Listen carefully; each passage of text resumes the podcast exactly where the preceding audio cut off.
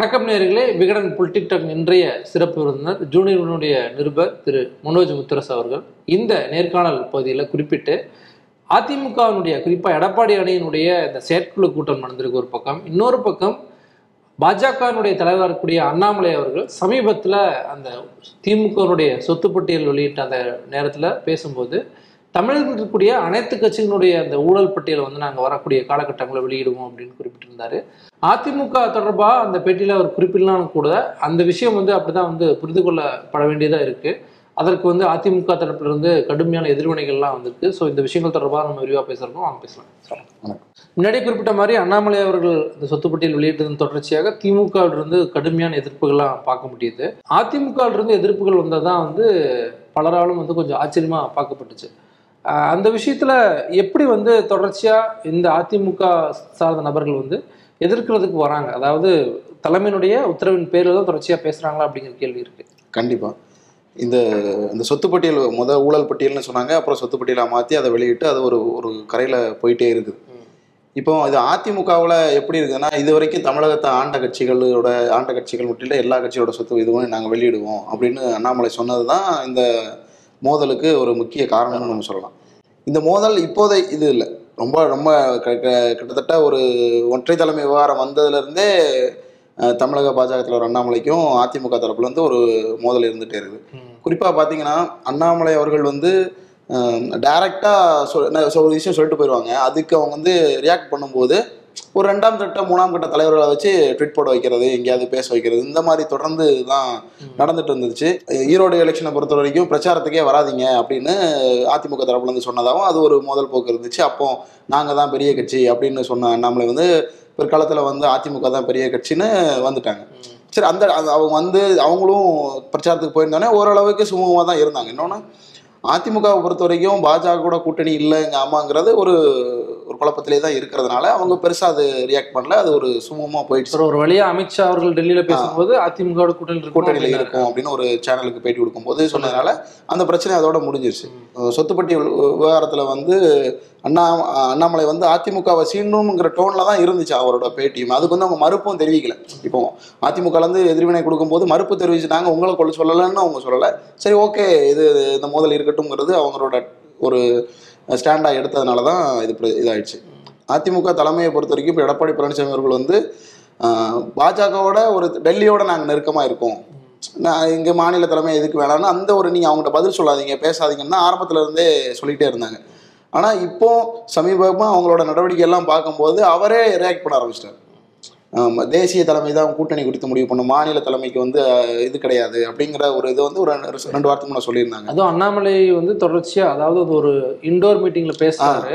அதுக்கப்புறம் தான் ஆமாம் இங்கேயும் எதிர்வினை வருது. ஆமாம் இவங்க பொதுவெளியில் பேசலை நாங்கள் இண்டோரில் பேசினதை நீங்கள் எங்களுக்கு கருத்து சொல்லாதீங்கன்னா பாஜக தலைவர்களாக சொல்கிறாங்க ஆனாலும் ஒரு கூட்டணியில் இருக்கிற கட்சி தற்போதைய நிலைமையில கூட்டணி தான். உள்ள அவங்க நகர்ப்புற உள்ளாட்சி தேர்தலில் தனிச்சு நின்னாலும் இடைத்தேர்தலில் அவங்க கூட்டணியில் இருக்கணும்னு அறிவிச்சிட்டாங்க. அப்போது கூட்டணிக்குள்ளேயே அவங்க ஒரு பிரச்சனையை கிரியேட் பண்ணிகிட்டே இருக்கிறாங்க. இதை வந்து ஹேண்டில் பண்ணணும் அப்படின்னு எட எடப்பாடி அவங்கள்ட்டையுமே தொடர்ந்து உங்கள் நத்த விஸ்வநாதன் இருக்கட்டும் ஆர்பி Senior. குமார் சீனியர்கள் எல்லாருமே கேபி முனுசாமி எல்லாம் தொடர்ந்து அதை பற்றி பேசிட்டு இருந்தாங்க. C V Shanmugam Munusamy. அப்புறம் ஜெயக்குமார். ஜெயக்குமார் எல்லாருமே அதை பற்றி பேசிக்கிட்டே தான் இருந்தாங்க. நீங்கள் அதுக்கு ஒரு ரியாக்ட் பண்ணணும் இது பண்ணணும் பண்ணணும் போது எடப்பாடி அவங்க பர்சனலாக என்ன சொல்லியிருக்கிறாங்கன்னா வேணாங்க அவர் பேசி பேசி தாங்க பெரிய ஆள் ஆயிட்டு இருக்கிறாரு அப்படின்னு பிரஸ் மீட்லயே சொல்றாரு. அண்ணாமலை தொடர்பான கேள்வி முன்வைக்கும் போது நான் வந்து முப்பத்தஞ்சு வருஷம் நாற்பது வருஷம் ஐம்பது வருஷம் ஆயிடுச்சு. நான் அரசியலுக்கு வந்து. அதான் அவங்களும் அதிமுக தலைவர்களும் இண்டோர்ல பேசினது. ஒரு அவங்க வீட்டில் வச்சு ஒரு ஆலோசனை கூட்டத்தில் பேசும்போது சொன்ன வார்த்தைகள் தான் இது எல்லாமே. அப்போ எடப்பாடி பழனிசாமி என்ன சொன்னாரோ அதை இப்போ அவர் வெளியே சொல்ல வேண்டிய கட்டாயம் வந்துருச்சு. அந்த நெருக்கடிக்கு உள்ளாக்குனது பாஜக தான். இப்போ அவங்கள பொறுத்த வரைக்கும் நாடாளுமன்ற தேர்தலுக்கு ஒரு பிரதமர் வேட்பாளர் முகம் வேணும். அதுக்காக நம்ம அவங்க கூட இருக்கலாங்கிற ஒரு அண்டர்ஸ்டாண்டிங்கில் அவங்க வந்துட்டாங்க. இன்னொன்று அமித்ஷாவே சொல்கிறாங்க டைரெக்டாக அதிமுகவோட கூட்டணி இருக்கிறோம் அப்படிங்கிற டோனில் இருக்கிறாங்க. ஸோ நம்ம ஏன் ரொம்படியாக பண்ணணும்? அப்படிங்கிற டோனுக்கு அவங்க இறங்கி வந்து தான் அந்த இதை ரியாக்ட் பண்ணாமே இருந்தாங்க. ஆனால் இப்போ இந்த ஒரு வாரத்தில் அவங்க பிஜேபி தரப்புல இருந்தும் அவங்களோட வார் ரூமாக இருக்கட்டும் மூன்றாம் கட்டத்து நான்காம் கட்ட தலைவர்களை வச்சுலாம் அவங்க பேசுறது தான் அவங்களால ஏற்றுக்கவே முடியல. ரொம்ப கீழ்த்தரமாகவும் இறங்கி போகிறாங்க ஒரு அவர் வந்து ஒரு எடப்பாடி வந்து ஒரு நாகரிகமா சொன்ன அப்படி. ஒரு முதிர்ச்சியான அரசியல்வாதிகிட்ட சொல்லுங்க. அவர் தொடர்பான கேள்வி வந்து எழுப்பாதீங்க. என்கிட்ட எழுப்ப பேசி பேசி தான் வந்து அவர் பெரிய தலைவரா தயவு செய்து வேண்டாம் கேட்காதீங்க. இனி இனி இனி எடப்பாடிட்ட போயிட்டு யாரும் கேட்க போறது கிடையாது. அவரே ஒரு ஓப்பன் ஸ்டேட்மெண்ட்டாக தயவு செய்து யாருமே என்ன கேட்காதீங்க அப்படின்னு. அந்த நடந்த உடனே இங்க வந்து ரியாக்ட் எல்லாமே பார்த்தீங்கன்னா சமூக வலைதளத்துல தான் ரியாக்ட் பண்றாங்க. எதனா ஒரு ஃபேக் ஐடியா இருக்கட்டும் இல்லைன்னா யாருன்னே தெரியாத ஒரு முகம் முகமா இருக்கக்கூடிய ஒருத்தரை வச்சு தான் இதில் எழுதி எப்பவுமே பதில் சொல்லிட்டே இருந்தாங்க. இதை கண்டுக்காதீங்க அப்படின்ட்டாங்க. இந்த விவாதம் இந்த இது எல்லாமே அதாவது இந்த பாஜக உடனோட ஒரு முரண் உரசல் இருக்குல்ல அதாவது பாஜக கூட உரசல் இல்லை அண்ணாமலை தரப்போட ஒரு உரசல் இருக்குல்ல அந்த உரசலை வந்து இனி அவங்க வந்து ஒரு சகிச்சுக்கிட்டு இருக்க மாட்டாங்க எப்பவுமே.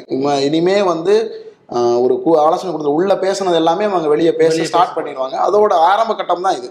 இன்னொன்று ஒரு அதிமுகவோட இப்போதைய தலைமை பொதுச் செயலாளராக அவங்க தேர்ந்தெடுக்கப்பட்டாங்க. அவங்களே ரியாக்ட் பண்ணிட்டாங்க. அவரை பற்றி என்கிட்ட பேசாதீங்க. எனக்கு அதை பற்றி விருப்பம் இல்லை. அவர் முதிர்ச்சி இல்லைன்னு அவர் ஓப்பனாக பேசினதுனால இனி இந்த ரெண்டாம் கட்ட தலைவர்கள் இருக்காங்களா அதிமுக ரெண்டாம் கட்ட தலைவர்கள் ரொம்ப ரொம்ப இயல்பாக நம்ம பேச ஆரம்பிச்சிடும் அண்ணாமலை குறித்தும் அண்ணாமலை தரப்பு அது கூட்டணியில வந்து பெரிய உரசலை ஏற்படுத்தும். ஏன்னா தலைமை தலைமை தலைவர் மீதே வந்து ஒரு விமர்சனத்தை வைக்கிறாங்க. அவரை பத்தி பேசாதீங்க. அவர் ரொம்ப சின்ன நபர். அவர் அரசியல் சின்ன நபரா இருக்காரு. நாங்கெல்லாம் நாற்பத்தஞ்சு வருஷம் ஐம்பது வருஷமா எக்ஸ்பீரியன்ஸோட இருக்கோம். அப்படிங்கிறது ஜெயக்குமாரும் குறிப்பிடுறாரு. இப்போ ஜெயக்குமார் கிட்டத்தட்ட ஏழு ஏழு வாட்டி எம்எல்ஏ வந்தாங்க. சபாநாயகராக இருந்திருக்காங்க. பல துறைகளுக்கு அமைச்சராக இருந்திருக்கிறாங்க. அவங்க இது இதுலேருந்து பார்க்கும்போது அண்ணாமலை வந்து ரெண்டு வருஷம் தான் ஆகுது. அவர் இவ்வளோ பேச தேவையில்லைங்கிற ஒரு இதெல்லாம் இருந்தாங்க. அதாவது ரொம்ப சாஃப்டாக சொன்னாங்க. இதுக்கு முன்னாடிலாம். இல்லைங்க நாங்கள் கூட்டணியில் இருக்கிறோம் நாங்கள் இதை பற்றிலாம் வேணாம்னு ரொம்ப சாஃப்டாக சொன்னாங்க இனிமே அடிச்சு தான் ஆடுவாங்க கண்டிப்பாக ஏன்னா அவங்க த- பாஜக தரப்புலேருந்து எப்படி ரியாக்ஷன் வருது அப்படிங்கிறத அவங்க பார்த்துட்டாங்க இவங்க இதை தான் பண்ணுறாங்க அதாவது அண்ணாமலையை குறித்து எடப்பாடி பழனிசாமி பேசுகிறாங்க ஜெயக்குமார் சி வி சண்முகம் முனுசாமி எல்லாருமே பேசுகிறாங்க பேசும்போது பாஜக தரப்புலேருந்து ரியாக்ஷனே இல்லை. இல்ல அது வந்து நீங்க சொன்ன மாதிரி இரண்டாம் கட்ட தலைவர் இல்லைன்னா. சோசியல் மீடியால ஒர்க் பண்ணக்கூடிய அந்த மாதிரி தான் ரியாக்ட் பண்றாங்க. ஒரு சீனியரான வானதி சீனிவாசனோ இல்லைன்னா நயனார் நாகேந்திரனோ அந்த மாதிரி யாருமே பண்ணல. சமூக வலைதளத்தில் ஆக்டிவா இருக்கிற நாராயண திருப்பதி மட்டும்தான். அதுவுமே ஒரு பேருக்கு ஒரு ட்ரிட் போடணுங்கிறதுக்காக தான் போட்டாங்க. பெரிய அளவுல இருந்தும் சீனியர்கள் அவங்க பாஜக சீனியர்ல இருந்து அண்ணாமலைக்கு ஆதரவா யாருமே பேசல. ஏன்னா அவங்க எல்லாருமே விரும்புறாங்க. அதிமுக கூட்டணி வேணும். இப்போ தேசிய அளவுல நம்ம பார்த்தோம்னா அவங்களோட கூட்டணியில பெரிய கட்சி மாநில கட்சினா அதிமுக மட்டும்தான் இருக்கு. அப்போ தமிழ்நாட்டில் குறைஞ்சது ஒரு சீட்டு வரணும்னு அவங்க நினைக்கிறாங்க. அதுக்கேற்று தான் அவங்க வியூகங்களே வகுக்கிறாங்க. அப்போ அதிமுக நமக்கு தேவை அவங்கள பகிச்சிக்க கூடாது அப்படிங்கிறதுல சீனியர்ஸ் ரொம்ப உறுதியாக இருக்கிறாங்க. அண்ணாமலைக்கு அவங்க தனிப்பட்ட முறையில் அந்த கொங்கு பாலிடிக்ஸ்ல இருக்கிற அந்த உரசலுமோ இல்லைன்னா ஒரு இன்னொரு தரப்பில் சொல்கிறாங்க அதிமுக செயற்குழுலாம் இதை பற்றி பேசியிருக்கிறாங்க. என்னன்னா அண்ணாமலை வந்து இப்படி பேசுகிறாரு இது அவர் வந்து ஒரு மாநில தலைவர். நம்ம என்னதான் அவர் கூட்டணி குறித்து முடிவெடுக்க போகிறது கிடையாது. ஆனால் அண்ணாமலை பேசுறது எல்லாமே டெல்லிக்கு தெரியாமையா இருக்கும். அப்படிங்கிற அவருக்கு அவங்களோட ஆர்டர் இல்லாம இல்லைன்னா அவங்களோட நாலேஜ் இல்லாம பேச மாட்டாரு அப்படிங்கிறதுல அவங்களும் இருக்கிறாங்க. ஆழம் பார்க்குறாங்க அண்ணாமலை வச்சு ஆழம் பார்க்க நம்ம நம்மகிட்ட ஆழம் பார்க்குறாங்களோன்னு நினைக்கிறாங்க. இப்போ நம்ம பதில் பேசணும் இல்லைன்னா சரி ஓகே கூட்டணியில் இருக்கிறோம் ஏன் நம்ம உரசல் தேவையில்லான்னு அதை தவிர்க்கணும் அப்படிங்கிற ரெண்டு ஆப்ஷனில் இதை பற்றிலாம் பேசியிருக்கிறாங்க. ஆனால் பர்சனலாக அண்ணாமலை தரப்பினர் தான் நம்மகிட்ட மோதுறாங்க. பாஜக மோதலைங்கிறதுல அவங்களும் தெளிவாயிட்டாங்க. ஸோ நம்ம வந்து இனிமேல் பதிலுக்கு பதில் சொன்னாதான் இது நடக்கும் அப்படின்னு. ஆனால் அண்ணாமலை அதிமுக குறித்து பேசினாதான் பதில் பேசுவாங்க. ரெண்டாம் கட்ட மூணாம் கட்ட தலைவர் சமூக வலைதளத்தில் பேச விடலாம் நம்ம பேச வேணாம் அப்படின்னு அவங்க ஐடி டீம்லயுமே அதை வந்து இது முழுசா பேசி முடிச்சிட்டாங்க. அதான் நீங்க குறிப்பிட்ட மாதிரி செயற்குழு கூட்டமும் நடந்து முடிஞ்சிருக்கு. தீர்மானங்கள் நிறைவேற்றப்பட்டிருக்கு. அந்த செயற்குழுல அண்ணாமலை தொடர்பா என்ன பேசப்பட்டது? பதினஞ்சு தீர்மானங்கள் நிறைவேற்றிருக்கிறாங்க. ஓபிஎஸ்க்கு அகேன்ஸ்டாகவும் திமுக அரசுக்கு எதிர் எதிர்ப்பாகவும் நாடாளுமன்ற தேர்தலுக்கு நம்ம எப்படி உழைக்கணும் அடுத்த சட்டமன்ற தேர்தலுக்கு எப்படி உழைக்கணும் அந்த உறுப்பினர் சேர்க்கை தொடர்பான ஒரு பதினஞ்சு தீர்மானம். எல்லாமே. வருது. மதுரை மாநாடுலாம் வருது. பதினஞ்சு தீர்மானங்களை நிறைவேற்றிட்டாங்க. இதுல வந்து நல்லா அந்த கூட்டம் குறித்த உறுப்பினர் சேர்க்கை இந்த மாதிரி விவகாரங்கள்லாம் பேசிட்டு இருக்கும்போது முனுசாமி எந்திரிச்சு பேசுறாங்க. த- துணை பொதுச் செயலாளர் முனுசாமி எந்திரிச்சு பேசுறாங்க. நம்ம வந்து ஒரு முடிவை எடுத்தே தான் ஆகணும். இப்போ வந்து திமுகவோட சொத்து பட் வந்து வெளியிட்டிருக்கிறாங்க. இதில் வந்து நமக்கு அவர் அவர் அவரோட பொலிட்டிக்கல் இதுக்காக பண்ணுறாரு இதெல்லாம் நமக்கு வருத்தமும் கிடையாது சந்தோஷமும் கிடையாது. நமக்கு எதிரி வந்து திமுக தான். ஆனால் இவங்க தேவையில்லாமல் எப்போவுமே நம்மளை உரசிக்கிட்டே இருக்கிறாங்க. இதுக்கு வந்து நம்ம ஒரு முடிவு எடுக்கணும். ஏன்னா இன்னைக்கு நம்ம பதில் பேசி பதிலுக்கு பதில் பேசி அவங்களும் பேசி சண்டை வரலாம். சண்டை வந்துருச்சுன்னா நாளை ஒரு நாடாளுமன்ற தேர்தல் வரும்போது டெல்லி தலைமை நம்மகிட்ட இறங்கி வந்து நம்மகிட்ட கூட்டணியில் இருக்கு. ஏன்னா அவங்க இப்போ இன்னும் இன்ன வரைக்கும் நம்ம அப்படி தான் பேசிட்டு இருக்கிறாங்க. அப்போ நம்ம நாளைக்கு அவங்க நம்ம ஒன்று சேர்ந்தோம். ஒருங்கிணைச்சோன்னா கீழ்மட்ட தொண்டர்களும் நிர்வாகிகளும் ஒன்று சேரவே மாட்டாங்க. ஒன்று சேர்ந்து வேலையவே பார்க்க மாட்டாங்க. நமக்குமே ஒரு ரெண்டு மாவட்ட செயலாளர்களை போட்டினா ஒன்றா சேர்ந்து வேலை பார்க்க முடியல. நம்ம ஒன்று ஒரே கட்சி ஐம்பது வருஷத்துக்கு மேலே நம்ம ஒன்றா செயல்படுறோம். ஆனாலுமே நம்மளால் அது ஒருங்கிணைச்சு செயல் முடியல தேர்தல் நேரத்தில். இப்போ பாஜகவோட நம்ம ஒரு உரசல் எல்லாமே நம்ம ரியாக்ட் பண்ணாலும் சரி ரியாக்ட் பண்ணலாலும் சரி அவங்க ஒருங்கிணைஞ்சு செயல்பட மாட்டாங்க. இது வந்து நமக்கு ரொம்ப பெரிய அஃபெக்ட் ஆகும். நாடாளுமன்ற தேர்தல் நமக்கானது இல்லைனாலும் நம்ம இப்போ ஒரு நம்ம கணிசமான வெற்றியை பெறணும். அதுக்காண்டி தான் நம்ம இலக்க நோக்கி தான் போகிறோம் உறுப்பினர் சேர்க்கையெல்லாம் அதுக்கு தான் பண்ணுறோம் ம். அப்போ வந்து இதை இதை வந்து நம்ம ஏதாவது ஒரு முடிவு எடுக்கணும் அப்படின்னு முனுசாமி பேசுறாங்க. அதுக்கப்புறம் நத்தம் விஸ்வநாதனும் இதே அவங்களும் துணை பொதுச் செயலாளர் அவங்களும் இதே இதில் தான் பேசுகிறாங்க ஆமாம் இது வந்து நம்ம ஒரு முடிவு கட்டணும் அப்படின்னு சொல்லி ஓபிஎஸோட முப்பெரும் விழா குறித்தும் நத்தம் விஸ்வநாதன் பேசியிருக்கிறாங்க. அப்பதான் இந்த பொருளாளரான திண்டுக்கல் சீனிவாசன் எந்திக்கிறாப்படி எந்திரிச்சிட்டு எப்பா இது பற்றி பேச இது ஒன்றுமே இல்லை. அவ நம்ம தலைவர் அவர் தலைவருக்கு யார் எதிரியோ அவங்க தான் நமக்கும் எதிரி. அவரே தெளிவாக சொல்லிட்டாரு. அவங்களுக்கு முதிர்ச்சி காணாது அவங்க சொல்லி அந்த மேட்ரத்தோட முடிஞ்சு போச்சு. அவரை பற்றி பேசி டைம் வேஸ்ட் பண்ணாதீங்க. நமக்கு வேலை தலைக்கு மேல கிடக்கு. நமக்கு எதிரி எப்பவுமே திமுக தான். திமுக அரசு என்ன பண்ணணும்? அவங்களோட இதை அதிருப்தி மக்கள்கிட்ட இருக்குல்ல அதை எப்படி ஒருங்கிணைக்கிறது? அந்த மாதிரி விஷயத்த நம்ம ஆக்கப்பூர்வமா பேசுவோம் எப்பவுமே. அவங்கள பிச்சு பேசி அஞ்சு பிசாக்கு புண்ணியம் இல்லை. அப்படின்னு ஓப்பனாகவே சொல்லிட்டாரு அவர் ஒரு ஒரு வார்த்தை சொல்லியிருக்காரு அதை நம்ம இதில் பேச முடியாது. அந்த அளவுக்கு ரொம்ப விமர்சித்தோம் அவரை வந்து ஒரு லெஃப்ட் ஹேண்டில் டீல் பண்ணுற மாதிரி அவரை கண்டுக்காதீங்க இக்னோர் பண்ணுங்க அப்படிங்கிற ஒரு டோனில் தான் திண்டுக்கல் சீனிவாசன் பேசுறாரு. இது எல்லாமே கேட்டுக்கிட்டு இருந்த எடப்பாடி வந்து கடைசியில் பேசினார். பேசும்போது என்னன்னா இந்த கூட்டணி கொள்கை இந்த சமாச்சாரத்தை பூரா நான் பார்த்துக்கிறேன். யார்கிட்ட பேசினா என்னென்ன நடக்குங்கிறது எனக்கு தெரியும். இங்கே நடக்கிறதுலாம் அவர் வந்து இதாக தான் பேசுகிறாரு அவர் தன்னோட இருப்பு காட்டிக்கணும். எப்படியாவது இருக்கிற காலகட்டம் ஒரு வருஷம் தான் இருக்குது அவருக்கு. இந்த கா பாஜக தலைவருக்கு அவர் மாற்றுறதுக்கான பேச்சும் மேலே நடந்துக்கிட்டு இருக்கு. அதனால் அவரை இக்னோர் பண்ணிடுங்க. அவன் பேசினாருன்னா பேசிட்டு போட்டோம். இன்னொன்று அவற்றுக்கு பதில் கொடுத்து நம்ம தரத்தை குறைச்சிக்க வேணாம். ஜெயக்குமார் சொன்ன மாதிரி அவர் ரெண்டு வருஷம் தான் ஆகுது வந்து அரசியலுக்கு வந்து. இங்கே இந்த அவைக்குள்ள இருக்கிற எல்லாருமே இருபது வருஷம் முப்பது வருஷம் தாண்டிட்டோம். இங்கே பத்து வருஷத்துக்கு குறைஞ்சி அரசியல் பண்ண யாருமே கிடையாது. எல்லாருமே ரொம்ப பெரிய அரசியல்வாதிகளாக தான் இருக்கும். அவங்களோட பேசி மல்லு கட்டி நம்ம டைமை வேஸ்ட் பண்ண வேண்டாம். இக்னோர் பண்ணிடுங்க நம்மளோட ஏம் எல்லாமே திமுக தான். திமுகவுக்கு அகேன்ஸ்டாவோ இல்லை இப்போ ஓபிஎஸ் என்ன பண்ணுறாரு அந்த இதை பாருங்கள் அதுதான் நமக்கு இப்போ நம்ம கட்சியை வளர்க்குறதுக்கு தான் நமக்கு ரொம்பவே இதாக இருக்குது. அப்படின்னு தான் அந்த மாநாடு குறித்து பேசப்பட்டிருக்கு. ஆஃப் த ரெக்கார்டா அதாவது செயற்குழு முடிஞ்சோடனே கலந்து பேசுவாங்கல்ல அப்போ வந்து அந்த ஒன்றிய ஒன்றிய லெவலில் இருக்கவங்க மாவட்ட செயலாளர் எல்லாருமே இரண்டாம் கட்ட தலைவர்கள் எல்லாமே விலக்கி இருக்கிறாங்க என்னன்னா தம் பாஜகவுக்கு அகேன்ஸ்டாக நம்ம இருக்கணும்னு இல்லை. ஆனால் ஒரு சில திட்டங்கள் மக்களுக்கு எதிரான திட்டங்கள் வந்து வரும்போது நம்ம வந்து சேர்ந்து குரல் கொடுக்கணும். அது எப்படின்னு நீங்கள் பண்ணணும். விமர்சனம் பண்ணணும். ஏன்னா லைம் நான் ஒரு டைம் லைனில் இருக்கணும் இந்த அரசியலில் உள்ள வெளிச்சத்தில் இருக்கணும்னா ஏதோ ஒரு திட்டம் குறித்து ஒரு கருத்தாவது தெரிவிக்கணும். இக்னோர் பண்ணக்கூடாது நம்ம. அண்ணாமலை இக்னோர் பண்ணலாம் அது பிரச்சனை கிடையாது. ஆனால் திட்டங்கள் குறித்தும் ஒரு மக்கள் விரோத திட்டங்கள் வரும்போது அதுக்கான கருத்தை நம்ம சொல்லணும். மக்கள் விரோத திட்டங்களோ இல்லை ஆதரவா ஏதோ ஒரு மக்களுக்கு ஃபேவரா ஒரு மத்திய அரசு கொண்டாடும் போது ஒரு திட்டத்தை குறித்து நம்ம வந்து ஒரு கருத்து சொல்லணும். அதை வந்து தவிர்க்க கூடாது. மத்திய அரசு கொண்டு வந்த பட்ஜெட் இருக்குல்ல அந்த பட்ஜெட்டுக்கு வந்து விமர்சனமே பண்ணல. அது ஆதரவும் தெரிவிக்கல எதிர்ப்பும் தெரிவிக்காம இருந்தாங்களா அந்த மாதிரி இருக்க வேணாம். ஒரு தலைவரா நம்ம கருத்துக்களை சொல்லணும். அப்படிங்கிறதையும் சொல்லியிருக்கோம் சொல்லியிருக்கிறாங்க. அது வந்து அவங்க கன்சிடர் பண்ணுவோம். நம்ம அடுத்தடுத்து பார்க்கலாம் அப்படின்னு பேசியிருக்கதா சொல்லியிருக்காங்க. ஒரு பக்கம் அண்ணாமலைக்கு எதிராக அதிமுக தலைவர்கள் பேசுறாங்க.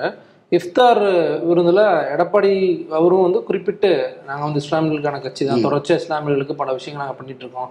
அப்படிங்கிறதையும் குறிப்பிடுறாரு. இந்த ஈரோடு எலெக்ஷனுக்கு முன்னாடியே ஒரு ஒரு வாட்டி பேசுகிறாப்படி சிறுபான்மையினருக்கு நாங்கள் வந்து எப்போவுமே அரவணைத்து தான் இருப்போம். சிறுபான்மையினர் நாங்கள் பாதுகாக்கிற இயக்கம் தான் இது அப்படின்னு சொல்லி அந்த ஈரோடு இடைத்தேர்தலுக்கு முன்னாடியுமே ஒரு வாட்டி பேசியிருந்தேன் அப்படி. என்னன்னா அந்த அந்த ஈரோடு இடைத்தேர்தலோட மையம் தான் பாஜக கூட்டணிகளோட ஒரு இதை வந்து அவங்களுக்கு காட்டியிருக்கு. எப்படின்னா அன்னைக்கு அறுபதாயிரம் ஓட்டு வித்தியாசத்தில் தோத்துருக்குறாங்க. அவங்களுக்கு கிடைக்கிற ஒரு ஓரளவுக்கு மினிமமாக கிடச்சிக்கிட்டு இருந்த சிறுபான்மையர் ஓட்டு கிடச்சிருந்ததுன்னா இவ்வளோ பெரிய லீடு இவ்வளோ பெரிய டிஸ்டன்ஸ் இருந்திருக்காது. அந்த மார்ஜின் வந்து இவ்வளவு வந்திருக்காதுங்கிறத அவங்க க- பேசியிருக்கிறாங்க. ஸோ வந்து நமக்கு இஸ்லாமியர்கள் கூட தொடர்ந்து நமக்கு நம்மளோட ஏன்னா பா- நம்ம எதிராக இல்லை இந்த க அதிமுகங்கிறது இஸ்லாமியர்களுக்கு எதிரான கட்சி இல்லை. அவங்க பாஜக வந்து எதிரான கட்சின்னு அவங்க நினச்சிட்டு இருக்கிறாங்க. அவங்களோட கூட்டணியில் இருக்கிறதால நம்மளே அப்படி பார்க்குறாங்க ஸோ அந்த இது பண்ணணும் நம்ம. இப்போ தொடர்ந்து என்னன்னா சிறுபான்மையினர் அங்கே இருந்த அதிமுக இருக்க சிறுபான்மையினர் இருக்காங்கல்ல முஸ்லீம் தலைவர்கள் எதுவுமே பெரிய அளவுக்கு இல்லை அவங்களுக்கு. இப்போ தமிழ் மகன் ஹுசேனை தாண்டி வேற யாருமே கிடையாது. அன்வர் ராஜா முன்னாடி எதிர்த்து பேசின அண்ணன் ராஜாவும் இது பண்ணிட்டாங்க. ஆனா இப்போ இப்போ யாராவது எதிர்த்து பேசுனாங்கன்னா அவங்கள வெளியேற்ற மாட்டாங்க. ரொம்ப அவங்க அவங்களுக்கு நெருக்கமாக இருந்தவங்க சொல்றது என்னன்னா இப்போ யாராவது அந்த மாதிரி பேசுனாங்கன்னா கண்டிப்பா அதை வந்து மௌனம் காத்து நீங்க பேசுங்க அந்த டோனு தான் இருப்பாங்க. ஸோ அவங்களுக்கு ரெண்டு ஒரு இது தண்ணிக்கும் போகாம தரைக்கும் போகாம தான் ஒரு மனநிலையில தான் இருக்கிறாங்க. என்னன்னா பாஜகவோட கூட்டணியும் வேணும். என்னன்னா நமக்கு முகம் வேணும் பிரதமர் வேட்பாளர் முகம் வேணும். அவங்க மத்திய அரசு நம்மகிட்ட நெருக்கமா இருக்கிறாங்க. ஏன்னா காங்கிரஸ் திமுகவும் ரொம்ப நெருக்கமாக நமக்கு வேற ஆப்ஷன் இல்லை. ஜெயல மறைந்த முதல்வர் ஜெயலலிதா மாதிரி நம்மளால ஒரு ஸ்டாண்டான ஒரு முடிவு நான் அங்கே தனிச்சு நிற்கிறேன் எனக்கு வேண்டாம் நான் இங்கே நின்று காட்டுறேன் எடுக்க ஒரு எடுக்க முடியல. ஏன்னா உட்கட்சி பிரச்சனை இருக்கு. அந்த மாதிரி விவகாரங்கள்லாம் இருக்கு. அவங்க திமுக கூட்டணி பலமாக இருக்குது ஸோ நமக்கு கூட்டணி வேணுங்கிற ஒரு தரப்பு. இன்னொன்று என்னன்னா பாஜக கூட இருக்கிறதுனால சிறுபான்மையர் ஓட்டு தாழ்த்தப்பட்ட மக்களோட ஓட்டு நமக்கு கிடைக்கல. நம்மளோட ஓட்டு அந்த வாக்கு வங்கியான ஓட்டுமே நமக்கு கிடைக்காம இருக்கு. அதுக்கு என்ன பண்ணலாம்? அப்படிங்கிற ஒரு ரெண்டு டாக்கு ஓடிக்கிட்டு இருக்காங்க. இப்போ இந்த பக்கம் போவோமா இந்த பக்கம் போவோமாங்கிறது இது எல்லாமே எடப்பாடிகிட்ட பேசும்போது எடப்பாடி என்ன சொல்கிறாருன்னா அதுக்கான டைம் இது இல்லை. எலெக்ஷன் கொஞ்சம் நெருங்கட்டும். நம்ம வந்து ஒரு முடிவு எடுப்போம். அப்படிங்கிற அப்படிங்கிற பதில் தான் வந்து. பதில் தான் கொடுக்குறாங்க. ஏன்னா அவங்களுக்குமே ஒரு நெருக்கடி இருக்கு. பத்தாண்டு கால ஆட்சி பண்ணியிருக்கிறாங்க. முன்னாள் அமைச்சர்களோட நடவடிக்கைகள்லாம் மத்திய அரசு கவனிச்சுக்கிட்டு இருக்கோம். அப்படிங்கிற ஒரு தயக்கமும் இருக்கு. அந்த ஒரு இருதலை கொல்லிம்பாங்களா அந்த மாதிரி தான் இருக்கிறாங்க. இப்போ இன்னொரு விஷயம் ஓபிஎஸ்னுடைய திருச்சி கூட்டம். அதற்கு சசிகலா அவர்கள் வருவாங்க இல்லை டிடிவி வருவாங்க அப்படிங்கிற மாதிரி ஒரு பக்கம் பேச்சு பேசுபொருளாக இருந்தாலும் கூட மதுரையில் வந்து அதிமுகனுடைய மாநாடு எடப்பாடி அணியினுடைய மாநாடும் இந்த தீ- தீர்மானத்தில் பார்க்க முடியுது. எப்படி நம்ம பார்க்கலாம்? அதான் இந்த இந்த மாநாடு கிட்டத்தட்ட ஒரு நான்கு மாதங்களுக்கு முன்னாடியே திட்டமிட்ட ஒரு மாநாடு தான். ஒற்றை தலைமை விவரத்தில் எடப்பாடியோட கை எப்போ ஓங்க ஆரம்பிச்சதோ முதல்ல இருந்தே ஒரு ஒரு போட்டி இருந்துச்சுல. ஓபிஎஸ் தரப்புக்கும் எடப்பாடி தரப்புக்கும் ஒரு போட்டி இருந்துச்சு. அந்த இதில் எடப்பாடியோட கை ஓங்கும் போதே அவங்க முடிவு பண்ணிட்டாங்க. மதுரையில் மாநாடு நடத்தியே ஆகணும் அப்படின்ட்டு. அங்கே உள்ள மாவட்ட செயலாளரான ராஜன் செல்லப்பா ஆர்பி உதயகுமார் நத்தம் விஸ்வநாதன் திண்டுக்கல் சீனிவாசன் அந்த அந்த செல்லூர்ராஜ். எல்லாருமே. செல்லூர்ராஜ் வந்து ஓப்பனாகவே ஒரு மேடையில் பேசினாங்க நீங்கள் மதுரைக்கு வாங்க மாநாடு நாங்கள் நடத்துகிறோம் அப்படின்னு ஓப்பனாகவே பேசியிருந்தாங்க. அந்த மாநாடை ஒரு நாலு மாசத்துக்கு முன்னாடி நடக்க வேண்டிய மாநாடை இப்போ திட்டமிட்டு அதுவும் ஆகஸ்ட்ல. கொஞ்சம் டைம் கொடுப்போம் ஏன்னா என்ன என்ன முப்பெரும் விழா எப்படி நடக்குது என்னன்னு பார்த்துக்கலாம். அது போக மதுரையில் எங்கே நடத்தினா சரியாக இருக்கும் எவ்வளோ இது பண்ணலாம் அந்த ஆர்கனைஸ் பண்ணுறது எப்படி ஒரு எந்த மாதிரியான மாநாடா இதை கொண்டு போகணும் அப்படிங்கிறத ஒரு ஒரு டிஸ்கஷன் வேணும். அதனால தான் பக்கம் வந்து இபிஎஸ்க்கு இன்னும் ஆதரவு இல்லை அப்படிங்கிற ஒரு பேச்சு இருக்கும்போது அதை உடைக்கிறதுக்கான ஒரு திட்டம் உடைக்கிறதுக்கான ஒரு மாநாடு. இப்போ இதுல வந்து அந்த நான்கு மாதங்களுக்கு முன்னாடி வந்து வேணாம் எப்போ வேணாம் கொஞ்சம் பொறுமையா இருக்குன்னு சொன்ன எடப்பாடி தான் இப்போ ஓகே சொல்லியிருக்கிறாரு. அது என்ன ரீசன்னா இப்போ அங்க உள்ள இந்த முக்குளத்தூர் சமூகம் இருக்குல்ல முக்குளம் முக்குளத்தூர் சமூகம் தான் நமக்கு எதிர்ப்பா இருக்கு. அந்த ஒரு கம்யூனிட்டியை வச்சு ஓவராலாக சவுத்தே எதிர் எதிர்ப்பா இருக்குன்னு தான் அவங்களுக்கு ஃபீட் பண்ணியிருக்கிறாங்க. இதை வந்து ஒரு ரெண்டு மாசத்துக்கு முன்னாடி எடப்பாடி என்ன பண்ணியிருக்காருன்னா இப்போ வன்னியருக்கான இயருக்கான பத்து சத பத்து புள்ளி அஞ்சு சதவீத ஒதுக்கீடு இல்லை. நடைமுறையில் இல்லை. ஸோ அதை வந்து நீங்கள் அங்கே சொல்லுங்க. சின்ன சின்ன கூட்டங்கள் போட்டும் இந்த மாதிரி பண்ணுங்க சோஷியல் மீடியாவில் இது பண்ணுங்கன்னு ஒரு ரெண்டு மாதத்துக்கு முன்னாடியே அதுக்கான வேலையை ஆரம்பிச்சிட்டாங்க. பத்து புள்ளி அஞ்சு சதவீதம் இல்லை. அதை கொண்டாந்தோம் அது இதாயிடுச்சு. இப்போ அது அது வந்து லைவ்ல இல்லை. இன்னொன்று அங்கே உள்ள முக்கு முக்குளத்தோர் சமூக வாக்குகளை மட்டுமே நம்பி தென் மாவட்டங்கள் இல்லை. அங்கே வேற சமூகங்கள் சமூகங்கள் மெஜாரிட்டியாகவும் இருக்கிறாங்க. ரெண்டு மூணு மாவட்டத்தில் மெஜாரிட்டியாகவும் இருக்கிறாங்க. ஸோ நமக்கு ஓவராலாக எதிர்ப்பு கிடையாது. அந்த அவங்களோட பின்புலத்தில் இருக்கிற ஒரு சில அமைப்புகளும் அவங்களும் தான் நமக்கு இதாக இருக்கிறாங்க. அவங்கள நம்பிட்டு நம்ம அவங்க அவங்க எதிர்ப்பாங்க அப்படின்னு நம்பிட்டுலாம் நம்ம இருக்க முடியாதுங்கிறத ஒரு ரெண்டு மாசமா பெரிய டிஸ்கஷன் பண்ணி தான் அந்த முடிவு எடுத்துருக்காங்க. இந்த மதுரை மாநாடு வந்து என்ன சொல்றாங்கன்னா மாநி மதுரை மாநில மாநாடு. அது அதிமுக வந்து இந்த மாநாடு நடத்தி ரொம்ப வருஷம் ஆகுது ஜெயலலிதாவோட இறப்புக்கு பிறகு பெரிய அளவுல மாநாடு பெரிய அளவில் மாநாடுகள் எதுவுமே நடத்தப்படல. இந்த பொதுக்கூட்டங்கள் தான் மாநாடு மாதிரி நடந்துச்சே தவிர பெரிய அளவில் அந்த அளவில் மாநாடு நடத்த நடத்தப்படவே இல்லை. ஸோ வந்து பொதுச் செயலாளராக அங்கே அறிமுகப்படுத்தணும் சவுத்துக்கு. ஒரு பெரிய கூட்டத்தை இது பண்ணணும் அப்படிங்கிற ஒரு இதை வந்து இப்போவே ஸ்டார்ட் பண்ணிட்டாங்க. இந்த இந்த மாநாடு வந்து ரொம்பவே அதிமுகவுக்கு ரொம்ப தேவையான ஒரு மாநாடாக தான் இதை பார்க்குறாங்க. என்னன்னா கொள்கை அதிமுகவோட கொள்கை என்ன? ஏன் அதிமுக உருவாச்சு அப்படிங்கிற இதுல இருந்து ஆரம்பிச்சு ஒரு ஃபுல் டே நடக்கும்னு சொல்றாங்க. ஒரு ஈவினிங்கோட ஆரம்பிச்சு ஈவினிங் நைட்டு முடியிற மாநாடா இது இல்லை. ஒரு முழு டே முழு நாளா நடக்கும். ஒரு எப்படி சொல்றதுன்னா கொள்கை ரீதியான ஒரு மாநாடா இது நடக்கும். அதிமுக வந்து ஏன் தமிழ்நாடு தேவை? அது என்னெல்லாம் பண்ணுச்சு அப்படிங்கறது எடப்பாடி. கையில எப்படி அதிமுக வந்திருக்கு. ஒரு சாமானியத்தனா எடப்பாடி வந்திருக்காரு அப்படிங்கும்போது அந்த ஆ, முக்கியத்துவம் அந்த முக்கியத்துவம் சார்ந்ததா? தான் அதிமுக சாமானியர் சாமானியர்கள் கட்சி தான் இது. அப்படிங்கிறது அப்படிங்கிறத ஒரு இது பண்ணணும் அப்படிங்கிறது இன்னொன்னு மதுரை அதிமுகவுக்கு ரொம்பவே நெருக்கமான ஒரு மாவட்டம்னால ஏன்னா எம்ஜிஆர் காலத்து- காலத்துல இருந்து ம மதுரை வந்து அதிமுக ரொம்பவே ஒரு முக்கியமான ஒரு மாவட்டம். ஸோ அங்கே வந்து ஹப்பா வச்சு சவுத்தை ஃபுல்லாக ஒருங்கிணைக்கிறதுக்கான ஒரு திட்டம் தான் அந்த மதுரை மாநாடு. ஓபிஎஸ்னுடைய விழாவுக்கு முன்பாகவே வந்து மாவட்ட செயலாளர் கூட்டமும் ஆமாம் அனௌன்ஸ் பண்ணியிருக்காங்க.